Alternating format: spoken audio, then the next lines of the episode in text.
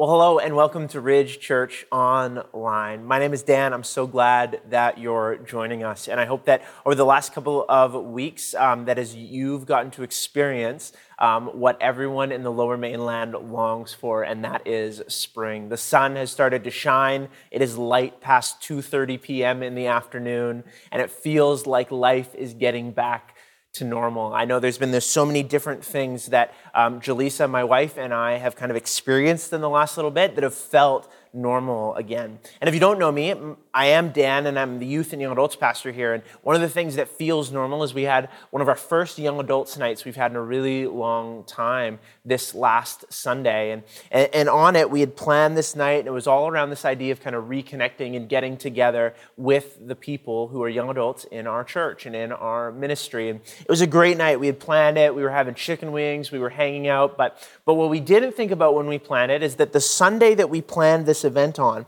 um, landed on the same Sunday as the Oscars, the Academy Awards. So if you're a film buff, that might make you go crazy that we would plan an event on the same night as that. But as with most of the world, um, we weren't all that interested in the Oscars because none of us have actually seen any of the movies. But that's all right. We had planned it, and though we were missing a couple people who really wanted to watch, um, we still gathered for this event. Um, and then partway through, I got this text from someone who wasn't at the event, and, and I opened my phone. And, and if you know anything, if you've opened the news once this week, if you've gone on social media, you've seen countless memes and jokes and opinions and takes about this event. You know that even though no one really cares about the Oscars anymore, this year everyone cares about one thing that happened at the Oscars. And, and if you haven't happened to see it yet, well, something crazy happened. Will Smith, a famous actor who ended up winning Best Actor that very night, heard a very inappropriate and unkind joke made at his wife's expense and went on stage and out of nowhere slapped Chris Rock, a comedian, across the face, um, yelled at him, swore at him, was angry. It was this incredible, um, not incredible, this awful moment that, that was just painful and weird and people didn't know what to do. And, and midway through this young adults night, I'm not watching the Oscars. I don't know what's going on. I haven't watched most of the movies. And I received this text at one point. And when you're running an event, you, you check your text, right? Because who knows, something's going on somebody needs to be let into the building. Who knows? So I check my text and, and I get maybe one of the weirder texts I've ever received. It just says, Will Smith just slap somebody? Um, which is a weird text to receive, but it, it piques your curiosity. And, and, so all of a sudden, I was finding this clip of, of Will Smith going and hitting Chris Rock. And, and before I knew it, the table that I had been sitting at and the people that I had been visiting with, we ended up um, kind of huddled around watching it. And, and the first thought that we all had when we heard this happen was, well, this is staged. Right? This is Hollywood. There's no way that really happened. There's no way someone just got angry and went up and hit somebody across the face. But then we watched it, and you've probably watched the clip too, and you've realized it's like jarring when you see it happen. Because violence is jarring, right? Whether we feel it's justified or not, and I'm not making any comment on that, violence is jarring. Like you can tell when you watch that clip, there, there's an intent to hurt. It's coming out of the blue. It's not fake or staged. It's someone hitting someone, seeking to cause them damage and pain. And, and what's jarring about it is, is that you and I live in a country, we live in an era of human history, we live in a place in the globe, and for many of us, we live in a tax bracket where violence is not something we have to deal with on a regular basis. Violence is unfamiliar, violence is jarring, and we don't really know what to deal with it. We'll watch shows with tons of violence, we'll watch movies with tons of violence, but when it looks real, when there's real violence that we see, we don't know what to do about it. It jars us. And so things as small as a celebrity slapping another celebrity, or things as big um, as big as world stage events. They, they throw us a little bit. I'm sure, like me, you've experienced um, the, the kind of pain and the, the, the understanding and the fear and the stress and the anxiety around the news that we've seen out of Europe in the last number of weeks and months. I remember we were at youth when the news alert came out that um, Russia was going to invade Ukraine. And I remember this feeling of not really knowing what to do with that information, almost as if the reality that someone or that a country was going to drop bombs on another country was, was something that I just didn't know how to comprehend. That was something that happened in the 1940s and the 1910s, not now, not in 2022. And that's what all the discourse said. How could this happen in 2022? 2022, we don't have a context for anger, and so it jars us. Violence shocks us awake from the low grade boredom many of us live our lives in. We see an image or a video clip. We see photos from a place like Ukraine. We see photos from places that are far from where we live or very close to where we live, and we, we don't know what to do with it. We hear the story of someone who's faced real violence someone who's had to flee for their lives, for their family's safety, because their lives were at risk, and we just don't know how to process it. But after some time, we start to focus on the things that we put most of our attention on. Even though the violence has shocked us awake to the things that don't really matter in life, over time and through advertisements and social media and a little bit of online shopping, we get our minds off those things. We make some memes about someone hitting someone else, or we um, focus more on when our Amazon order is going to get there, or we go to the mall for some retail therapy, or whatever it may be. We, we do these things and we push out the violence and the things we don't want to consider. And, and we live with a low grade anxiety. We live with this constant fear and, and not really knowing what to do with that information. We'll complain about gas prices, but we don't really want to think about some of the, the factors at play that might affect them because that's just too stressful. Well, the problem, as I see it, and what I've realized in the last decade or so that I've sought to follow Jesus with my whole life, is that I actually have an ability to do the very same thing with the most violent event in human history the cross of Jesus. We're in this series called Passion, and we're looking at the sufferings of Jesus, or as we've called them, the holy sufferings of Jesus, these sufferings that are set apart. They are different from any other sufferings, not just because of how brutal they were, but because of their purpose. And what I've realized in my own heart is that we and I can take this symbol that is the cross and, we know the cross, right? It's on the outside of our fancy new building. It's on the inside of our sanctuary to be seen. We sing about it in our songs. Many of us wear necklaces or jewelry or clothing with the image of the cross on it. We have wall art in our homes. We have tattoos of it on our bodies, whatever it may be. The cross is this incredibly important thing. But we all know deep down, right? It's a Roman torture device. That's what the cross was. It's something that historians called the most despicable device known to mankind. And, and common people in the era that crosses were used to execute criminals, it was called a symbol. Pardon me, it was called some, a symbol of someone who was cursed by God. Anyone who would die by a cross was clearly not loved, not cared for, not valued. They were cursed.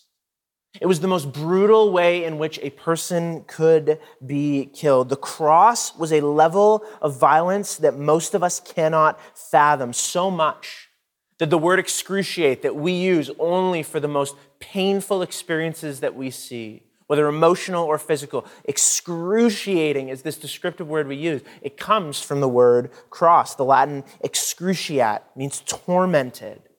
It's not just pain. It's not just a hit or a slight level of um, not being okay. It's not just uncomfortable. It doesn't just hurt. It's torment. And that is where the word cross comes from excruciating pain. And for many of us, we, we've settled for the cross as a symbol of a reality that's happened, but we don't really want to process the reality of that reality that has happened Uh, a thing we know some songs about, and, and we have all the things, and we think about the cross, and we can talk about the cross, and we love to use the word cross, but, but we don't want to step back and consider the violence of the cross. We, but we think about it as something beautiful and good and as a picture of what has set us free in Jesus, but we avoid the reality that our modern minds don't want to accept because it's violent and that is the reality that we cannot get to the joy of resurrection without the pain of crucifixion. And so today we're going to look at the pain of crucifixion. We're going to look at the suffering of Jesus in Mark chapter 15. If you've got your Bibles, you can turn there or read behind me on the screen. We're going to consider how Jesus suffered. And not only that Jesus suffered, but why? Because we need to understand the reason behind it. It can't just be senseless or it doesn't make sense at all. So let's carry on in our series. And as the old hymn puts it, let us survey that wondrous cross on which the Prince of Glory died. Here's what it says in Mark 15, starting in verse 16, immediately after Jesus' trial before Pilate. The soldiers led him away inside the palace, that is, the governor's headquarters, and they called together a whole battalion. They clothed him in a purple cloak, and they twisted together crowns of thorns. They put it on him, and they began to salute him. Hail, King of the Jews! And they were striking his head with a reed and spitting on him and kneeling down in homage to him. And when they had mocked him enough, they stripped him of the purple cloak and they put his own clothes back on him and they led him out to crucify him. So here we find Jesus.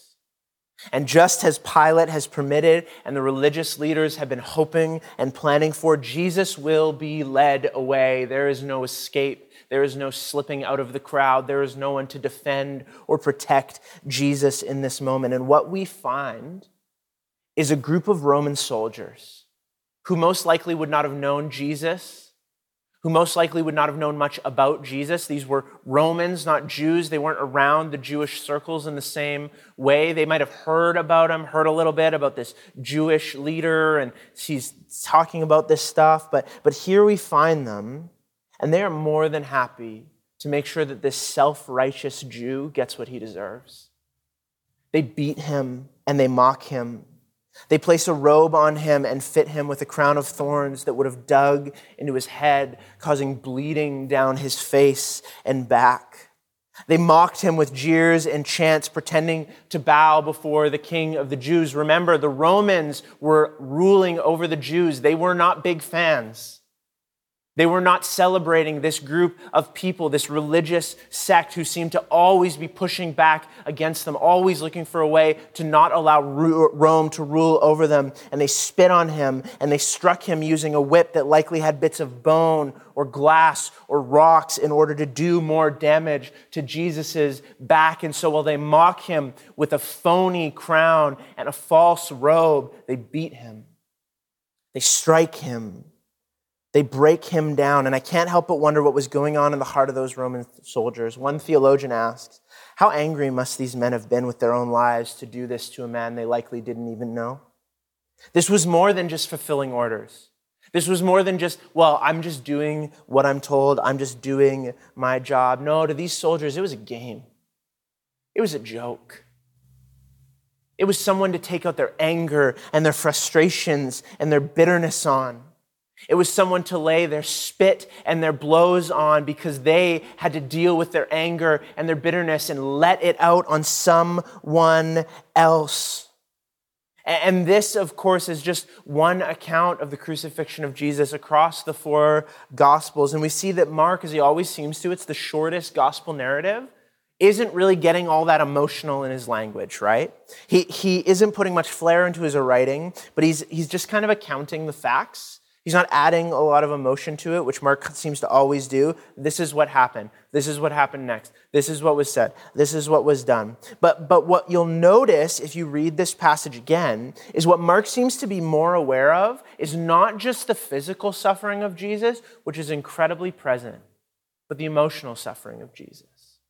He doesn't just say that, that Jesus is beaten and spit on, he talks about how Jesus is mocked talks about how he is made fun of, how they pretend to worship him, how they mock and, and destroy him emotionally, and, and all that disgrace could hold just as much, if not more, sting than any than that of a whip. And you know this. You know that words have this power. You know that it's possible for words to hurt and wound and break down and crush in a way that a fist never could. You know what that's like. Chances are, many of you watching this or listening to this online have moments in your life where things have been spoken to you or spoken over you that have wounded you for a lifetime. Maybe you had a parent who spoke over you that you were not enough. Maybe you had someone who was a boss or a teacher or someone in authority over you who used that position and spoke things to you that crushed you, that told you you were an idiot, that told you you weren't good enough, that made you feel small and stupid and belittled. Maybe it's a friend who betrayed you, who says, I never want to see you again. Maybe it's a spouse who said, I never want to see you again. Maybe you know the heartbreak of a child you're estranged from who doesn't want to be connected to you. And I remember distinctly when I was a kid this moment when I was having an argument with my parents. I don't even remember about what. And I screamed at the top of my lungs, I hate you. I hate you. And I remember, even at 10 years old, seeing the brokenness on my mom's face to hear this child who she loved scream that he hated her. Words have immense power. Proverbs tells us that the tongue has the power of life and death. That old phrase as it goes, sticks and stones may break my bones, but words will never, never hurt me. That's garbage. Words can crush your soul. And what we need to understand about Jesus' crucifixion is it wasn't just physical. It wasn't just something that Jesus um, emotionally disconnected from. It wasn't just something that Jesus numbed himself to and, and used his power as God to kind of get rid of the pain, get rid of the suffering, and, and this is what I need to do to save people, so I'll do it, but, but like let's just emotionally disconnect from it. No, this is an emotional crucifixion as much as it's a physical one. What we need to understand is that the suffering Jesus went through was all encompassing. It was not simply physical, it was right down to his heart and to his soul. And that suffering carries on. Here's what it says, verse 21. And they compelled a passerby, Simon of Cyrene, who was coming from the country, the father of Alexander and Rufus, to carry his cross. And they brought him to the place called Golgotha, which means place of the skull. And they offered him wine mixed with myrrh, but he did not take it. Jesus would not be numbed to this experience. And they crucified him. And they divided garments among them. They cast lots for them to decide which each should take so they could have his clothes. And it was the third hour when they crucified him, and the inscription of the charge against Jesus read, The King of the Jews. And with him they crucified two robbers, one on his right, one on his left. And those who passed by derided or mocked him. They wagged their heads and said, You who thought you could destroy the temple and rebuild it in three days, why don't you save yourself? Why don't you come down from the cross? So also the chief priests and scribes mocked him to one another. They, they stood off to the side and they snickered among themselves, saying, He saved others, but he can't save himself. Let the Christ, the King of Israel, come down from the cross so that we may see and believe. Those who were crucified with Jesus also reviled him. Everyone mocks him. The religious leaders, the people passing by, even the thieves beside him on the cross. The mockery continues along with the pain, and, and Jesus, most likely under the pain of his beatdown at the hands of the Roman soldiers, already broken, already destroyed, ends up needing the help of Simon, a random passerby on his way to the Passover, in order to carry the beam of his cross that would end up being the place where Jesus would die. He, he is brought to this place, the place of the skull, Golgotha, and nails would have been spiked through his wrists in order to hold him there.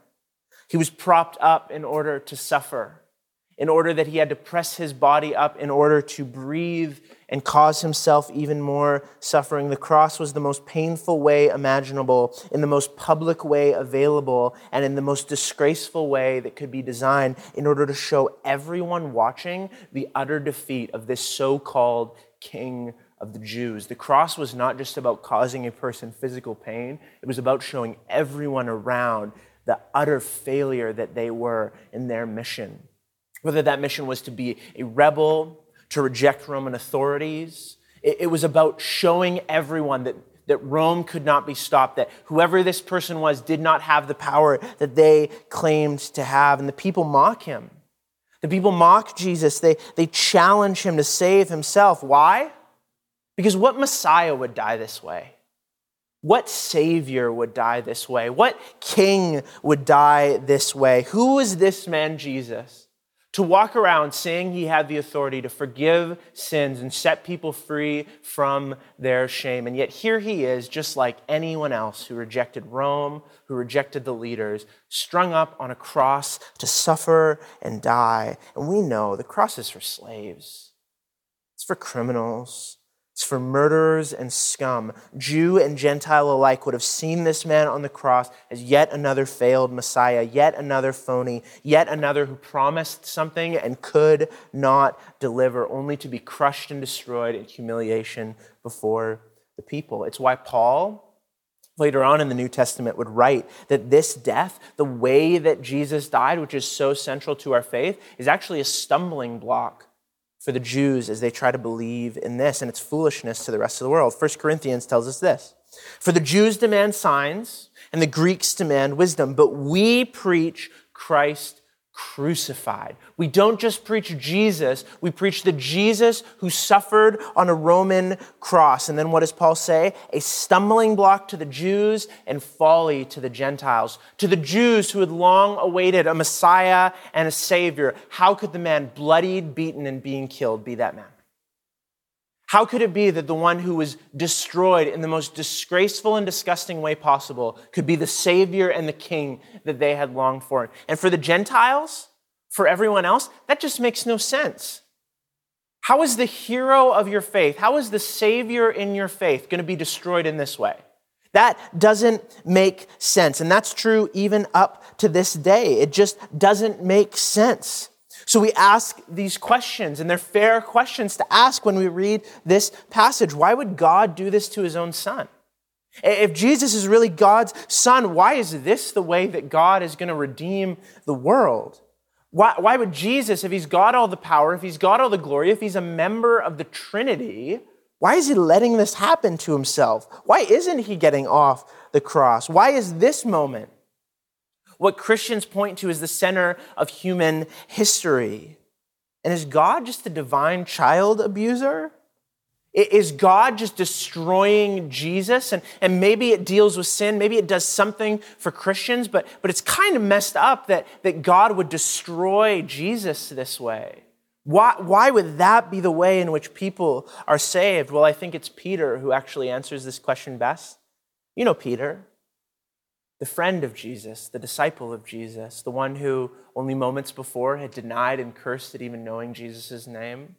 Well, if you know the rest of Peter's story, you know that Peter is restored to relationship with God through what Jesus has done on the cross. And he would go on in one of his letters that he wrote to a church to say these words about his friend and his Lord, Jesus. Here's what it says in 1 Peter 2 He did not commit sin, and no deceit was found in his mouth. When he was insulted, he did not insult in return. When he suffered, he did not threaten, but he entrusted himself to the one who judges justly. He himself, speaking of Jesus, has bore our sins in his body on that tree, another term for the cross, so that having died to sins, we might live for righteousness. By his wounds you have been healed, for you were like sheep going astray, but you have now returned to the shepherd and the overseer of your souls. Jesus himself bore our sins or carried our sins in his body on that cross. This is a theological concept, uh, an idea in Christian theology that we find in the Bible, and it's a big word that you may or may not be familiar with, and that's okay. It's called propitiation. And you'll probably see it depending on your version in your Bible, and, it, and it's kind of a weird word, but, but what's important that you understand is what propitiation is. It is about an exchange. Propitiation is not ignoring sin for the sake of love, because then God wouldn't be good, right? If God looked at the sin and the brokenness and what's wrong in the world and just said, yeah, whatever, no big deal, then we know he wouldn't be good. We don't want a God like that. That doesn't make logical sense. There has to be justice. It's built into us as image bearers of God that we long for what's wrong to be made right, for those who have been hurt to be made to pay for that hurt. What propitiation is, what it does equal, is love because sin has been properly dealt with. It's not just turning the other way. It's not just ignoring what's blatantly there. It's saying, okay, the cost has been paid. The, the debt has been given. There is a solution to this problem. What's wrong has been made right. The guilty has been punished. And what's important for you and I to understand as a Christian for a long time, or if you're just exploring faith for the first time, is you cannot understand the cross unless we realize that all people, including you and including me, are guilty. You can't understand the cross, it's just madness. But we feel uncomfortable with this, don't we? We feel uncomfortable with the word guilt.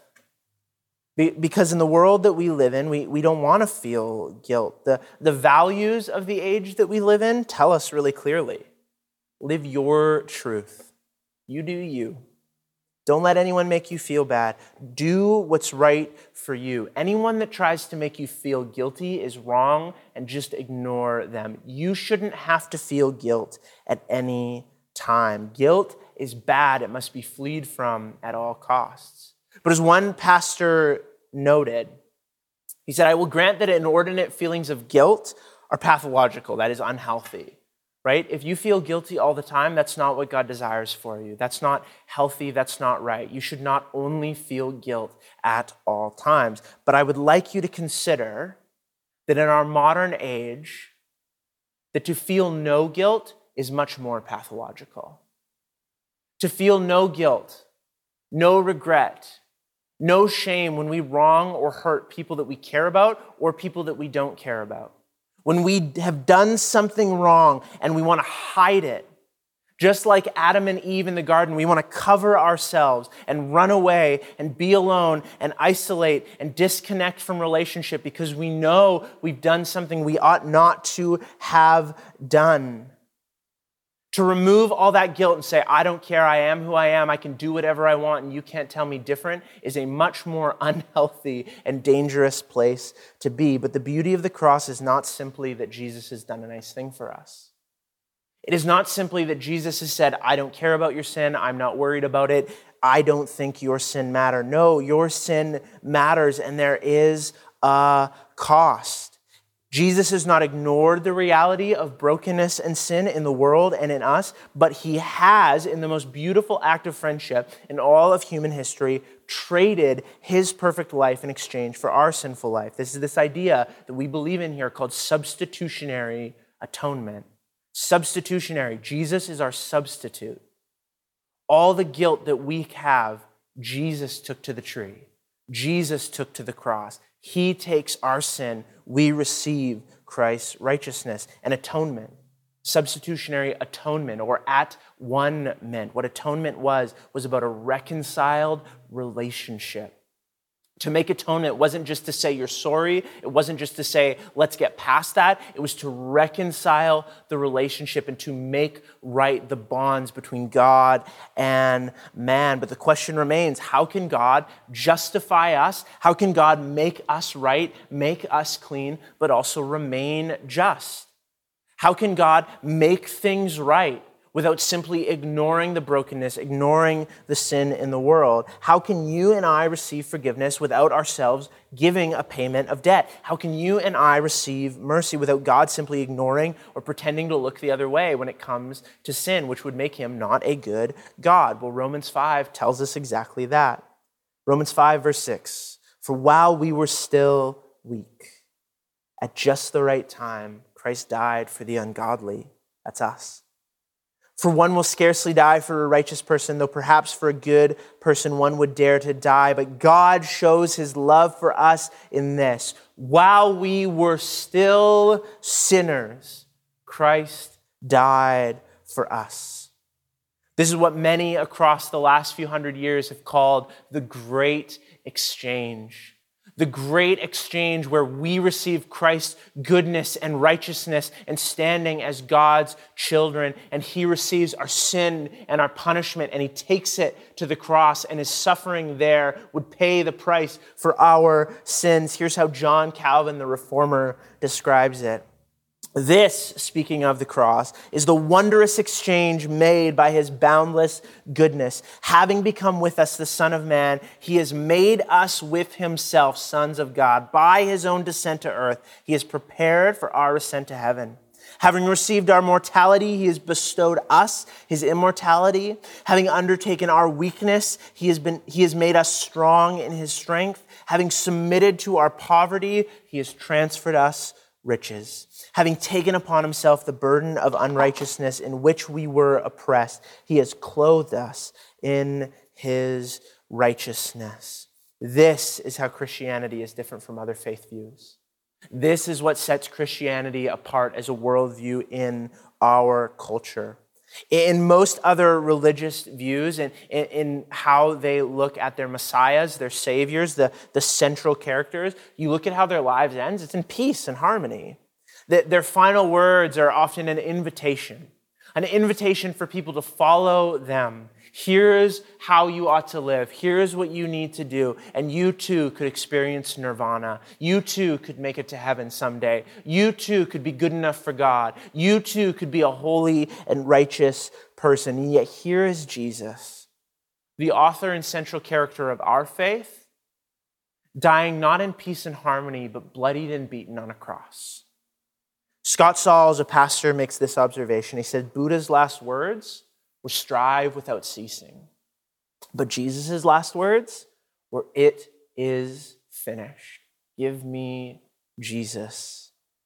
My friends, if you are sick and tired of striving to be good enough, if you are buried under the weight of attempting to prove to God that you are worthy of His love, if you are exhausted of a life hustling as hard as you can to prove that your life matters and has a purpose, if you are overwhelmed by all that you cannot solve in yourself, the sins and the guilt and the shame, the things you do that you wish you didn't, the habits you had that you just can't break, the addictions that control you, the ways you blow up, these things that control your life what I want you to know today is that Jesus is proclaimed on the cross over your life. It is finished.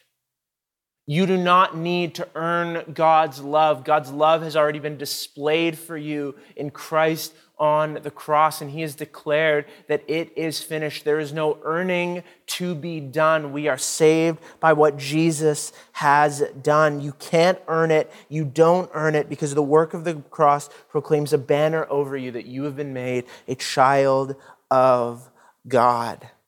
And this is how Jesus is different from any other pathway to true life. Jesus gives up, in his words, his life as a ransom for many. Jesus lays down willingly his life for you and for me that we might be made right before God. I love how Paul describes it in his letter to the Colossians in uh, chapter 2, verse 13.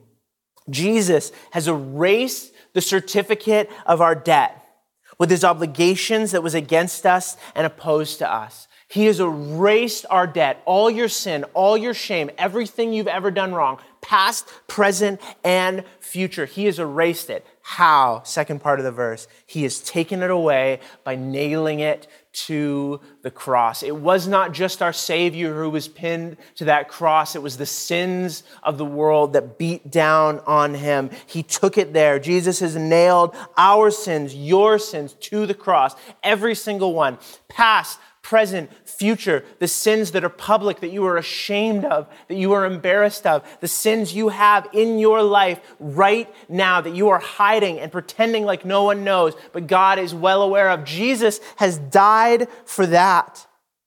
He has laid his life down for every single one. That is what we believe as Christians. Jesus took our place. He had God's wrath poured out on him that we might be saved.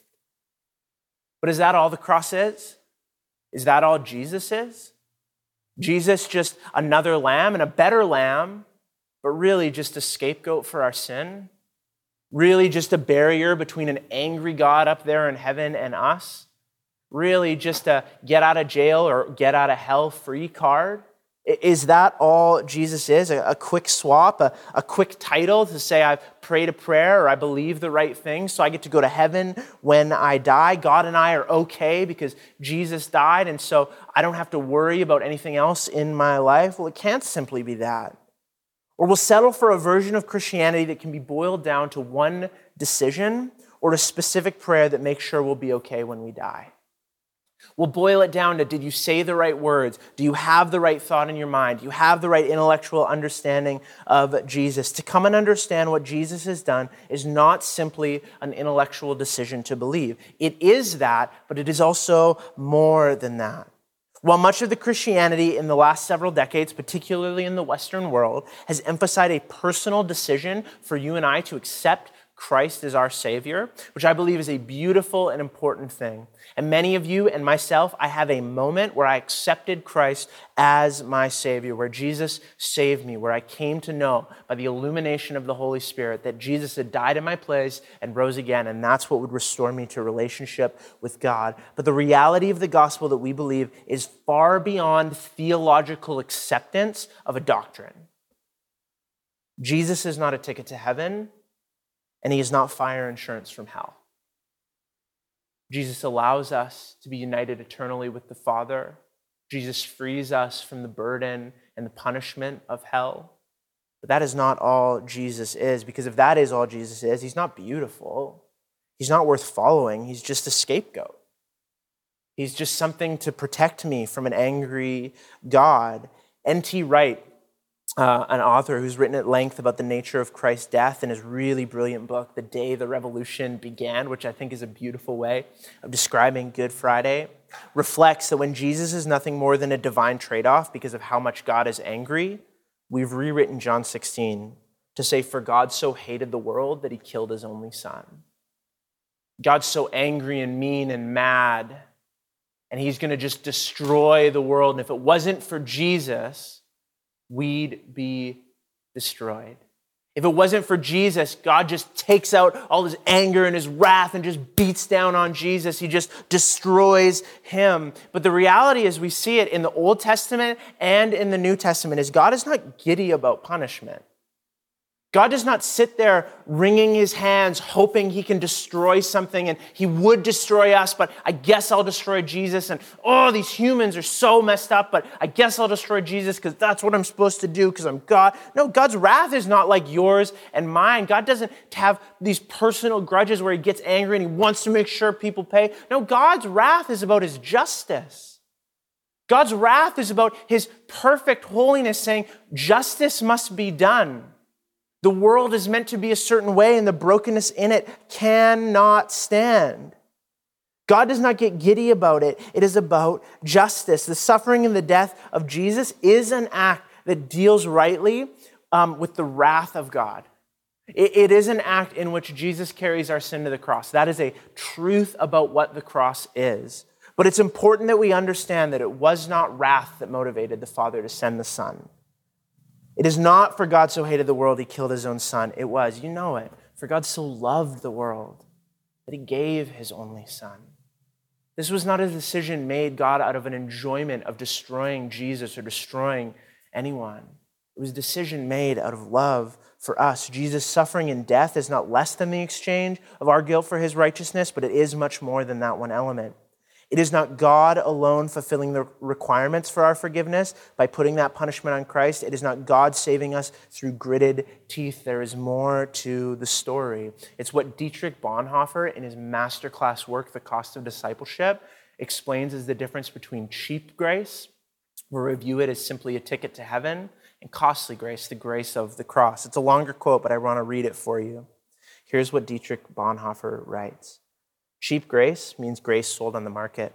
Like cheap Jack's wares, the sacraments, the forgiveness of sin, and the consolations of religion are thrown away at cut prices. Grace is represented as the church's inexhaustible treasury from which she showers blessings with generous hands without asking questions or fixing limits. Limits. Grace without price, grace without cost. The essence of grace, we suppose, is that the account has been paid in advance. And because it has been paid, everything can be had for nothing. Since the cost was infinite, the possibilities of using and spending it are infinite. What would grace be if it were not cheap?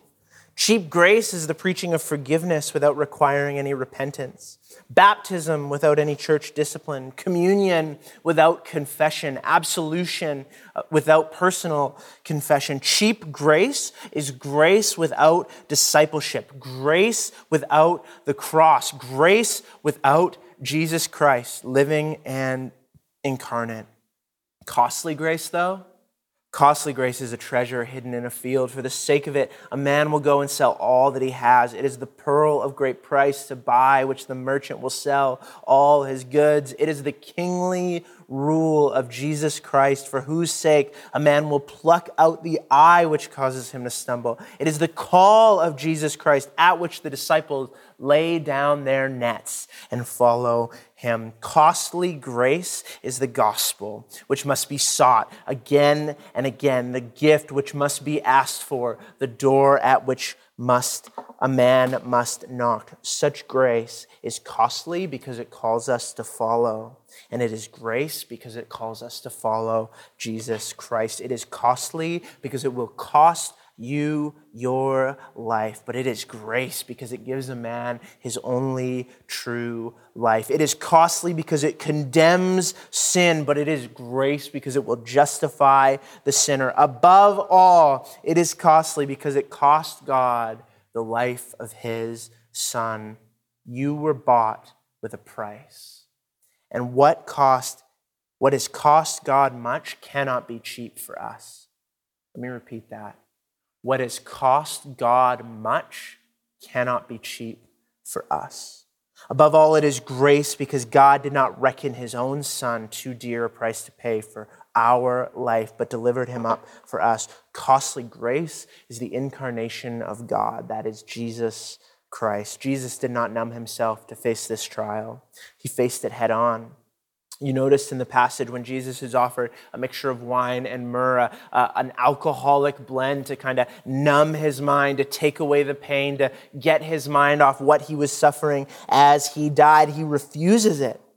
And when he is invited by the crowd with mocks and jeers to step off the cross and save himself, he will not do it. He saved others, but he cannot save himself the crowd mocks him. They had it wrong. Jesus could have saved himself. He is the Lord of all creation. He could have stepped off and called down lightning on anyone who opposed him. But it was grace and love that Jesus said, I could save myself, but I will stay that I might save you. William, Bark- William Barclay the founder of the Salvation Army, which we're thankful to serve right across the street from, said this It is because Jesus did not come down from the cross that we believe in him.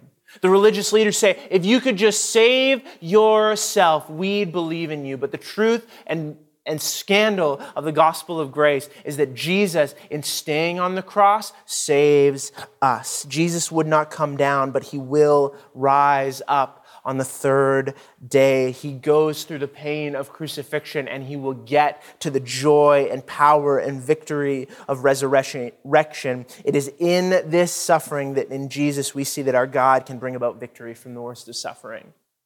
It is in this moment, covered in blood, mocked by the crowd, abandoned by his friends, that we see that the ultimate triumph of good over evil is not ignoring evil, pretending like evil doesn't exist, or living in a world where sin never happened. Rather, it is when the worst evil occurs, God can turn it to the greatest good. That is why we can sing when we worship as a church together, as we have over the course of this series. A cross meant to kill is my victory a cross meant to crush and destroy has become my victory that we can proclaim that it is finished because the God of the universe looks on you and I and provides the greatest act of friendship known to humankind. John 15, 13. It's a common verse, but a beautiful one.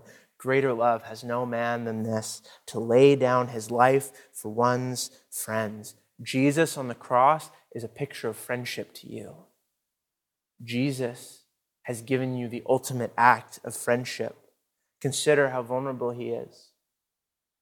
Spread wide open, nailed to that beam. He has given his all for you. There's nothing left to give. He has not numbed his mind or his body from the pain that he has experienced. Naked, beaten, abused, despised by the crowd, yet he will not come down. He will not give up. He will not abandon the mission that allows you and I to be stay, saved. When Jesus looked down from the cross, he does not see a faithful people. He does not see his friends who have stuck by his side. He sees a crowd casting curses at him, and those he had come to save as the very ones who were crushing him under the weight of the cross. And he stayed. Why? Because God so loved the world. And what does that mean for us? It means that we follow a God who can identify with our pain. When Jesus comes back, the holes are still in his hands. I love the way the author of Hebrews puts it in chapter 4, verse 15. For we do not have a high priest who is unable to sympathize with our weakness, but one who has been tempted in every way as we are, yet without sin. Therefore, let us approach the throne of grace with boldness so that we may receive mercy and find grace to help us in a time of need. Chances are, if you're watching this, you know weakness.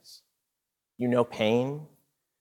You have things in your life that have wounded you. You might have things in your life right now that are wounding you. You might be going through a season of suffering. You might be walking through what feels like the greatest pain that you've ever experienced, or you might have been marked in your life by pain that happened a long time ago. Barna Research did a study on trauma and they looked and they found that 28% of North Americans have personally experienced a form of extreme trauma in their life. That is, uh, extreme violence, um, physical, emotional, or sexual abuse, or a near death experience that produces unending fear. 15% of people um, have not themselves, but have witnessed a family member suffer this kind of trauma. And 12% of people have not witnessed a family member, but have suffered a friend or an acquaintance witness um, have this kind of trauma. And that's just the extreme examples, right? That, that's not even taking into the account the sudden death of a loved one, the, the loss of a child, loss of employment, the, the crushing of your dreams, sickness, struggle, a diagnosis you weren't ready for, a marriage that you thought would last forever that ended, a relationship with your kids that you just can't seem to mend, something that's been done to you or said to you that has marked you. And try as we might, you cannot bury it. Our history, our woundedness goes on in our lives with us. As one pastor put it, Jesus lives in your heart, but grandpa lives in your bones. We're marked by our families of origin and the things that have been done to us and said to us that we've experienced. We are marked for our lives by what has happened and the suffering that we face, the pain of those words, the actions of that person, the, the place that we were meant to be safe and we weren't safe. The betrayal of that loved one, the loss of our dignity, whatever it may be for you, our pain becomes our identity. And in our heart, we carry the overwhelming burden of shame. We carry that shame on us. Whether it's something we've done or something that's been done to us, we carry this idea that this thing, this wound, means we are not worthy of love means we could never be healed. means that God doesn't care, that we're irredeemable, that we're too broken, that we're too far gone. But what I want you to know today as we close is that Jesus does not just care about those things, he understands them.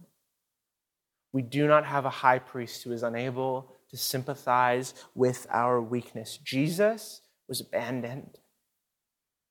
Jesus was alone and left by his friends on that cross. Jesus was beaten.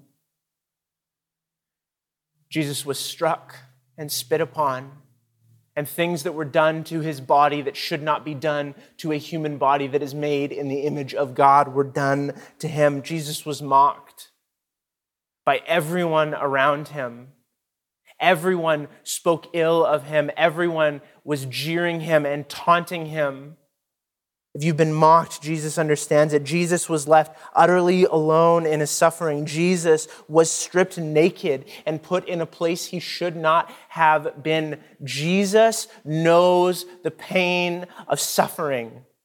The God we serve understands. In Jesus, we see a suffering that does not have no purpose, but rather a suffering that can be turned by the power of the Holy Spirit to work for the greatest good in human history. That God could turn what's done for evil and take it and turn it for good. That the most broken, wounded parts of your story could be the very place that God wants to do something amazing, that you might see His grace, that you might see His mercy, that the people around you, the world around you might see His mercy. And what you need to know today is that you are free. Because of Jesus' death on the cross for your sins, for your shame, for your guilt, for your trauma, for your woundedness. You have been set free. You don't have to hide your pain. You don't have to hide your sin. You don't have to pretend like all is well. Because of Jesus, you have been made clean. We're about to sing a song that invokes these words from Isaiah 1 Though your sins are like scarlet, they will be made white as snow. Though they are crimson red, they will be like wool through what Jesus has done, you and I have been made clean. Clean of all that has marked us, clean of all that has tried to define us, our souls and our bodies set free from the burden of trauma that we've experienced. And so we can bring our full selves to the cross and know that Jesus welcomes us there covered in our brokenness and our sin and our pain and our suffering and lay them before Jesus and know that Jesus can actually do something about it. That is what changes everything. Not just when we die, but right now in this moment. It's not cheap grace, it's costly. It cost Jesus everything but he said it was worth it. He would give everything to save us, not in a clean, sanitary, religious bubble of believing the right things and going to the right church, but in the muck, the mire, the blood, and the spit in which our Savior took our place. In the words of Henri Nouwen, our Messiah comes, not after all our misery and pain, but right in the middle of it. That is what the cross is about, and that is the power in which we have been saved. Let's pray. Jesus, we rejoice in your cross. We rejoice in your body broken and your blood shed. We rest, Lord Jesus, in your words, it is finished. That all our sin, that all our guilt, that all our shame has been pinned on that tree, that you carried it, that you became sin who knew no sin, that we might become the righteousness of God. And we rest in that truth right now, Jesus. God, I pray for those listening to this. God, that if they're carrying things they feel like they can't bring to you, would you show them, Lord Jesus, that you can carry it? Indeed, you already have. We thank you, Jesus, for your sacrifice on our behalf and in our place. We worship you as the only true and holy God, as our Messiah who has won the victory, not through violence to others, but allowing violence to being done to himself. We thank you, Jesus, that you laid down your life for us. As we head towards Easter, we reflect on that, we remember that, and we rejoice in that truth. By his wounds, we have been healed. Thank you, Jesus, for your wounds. We pray these things in your precious name. Amen.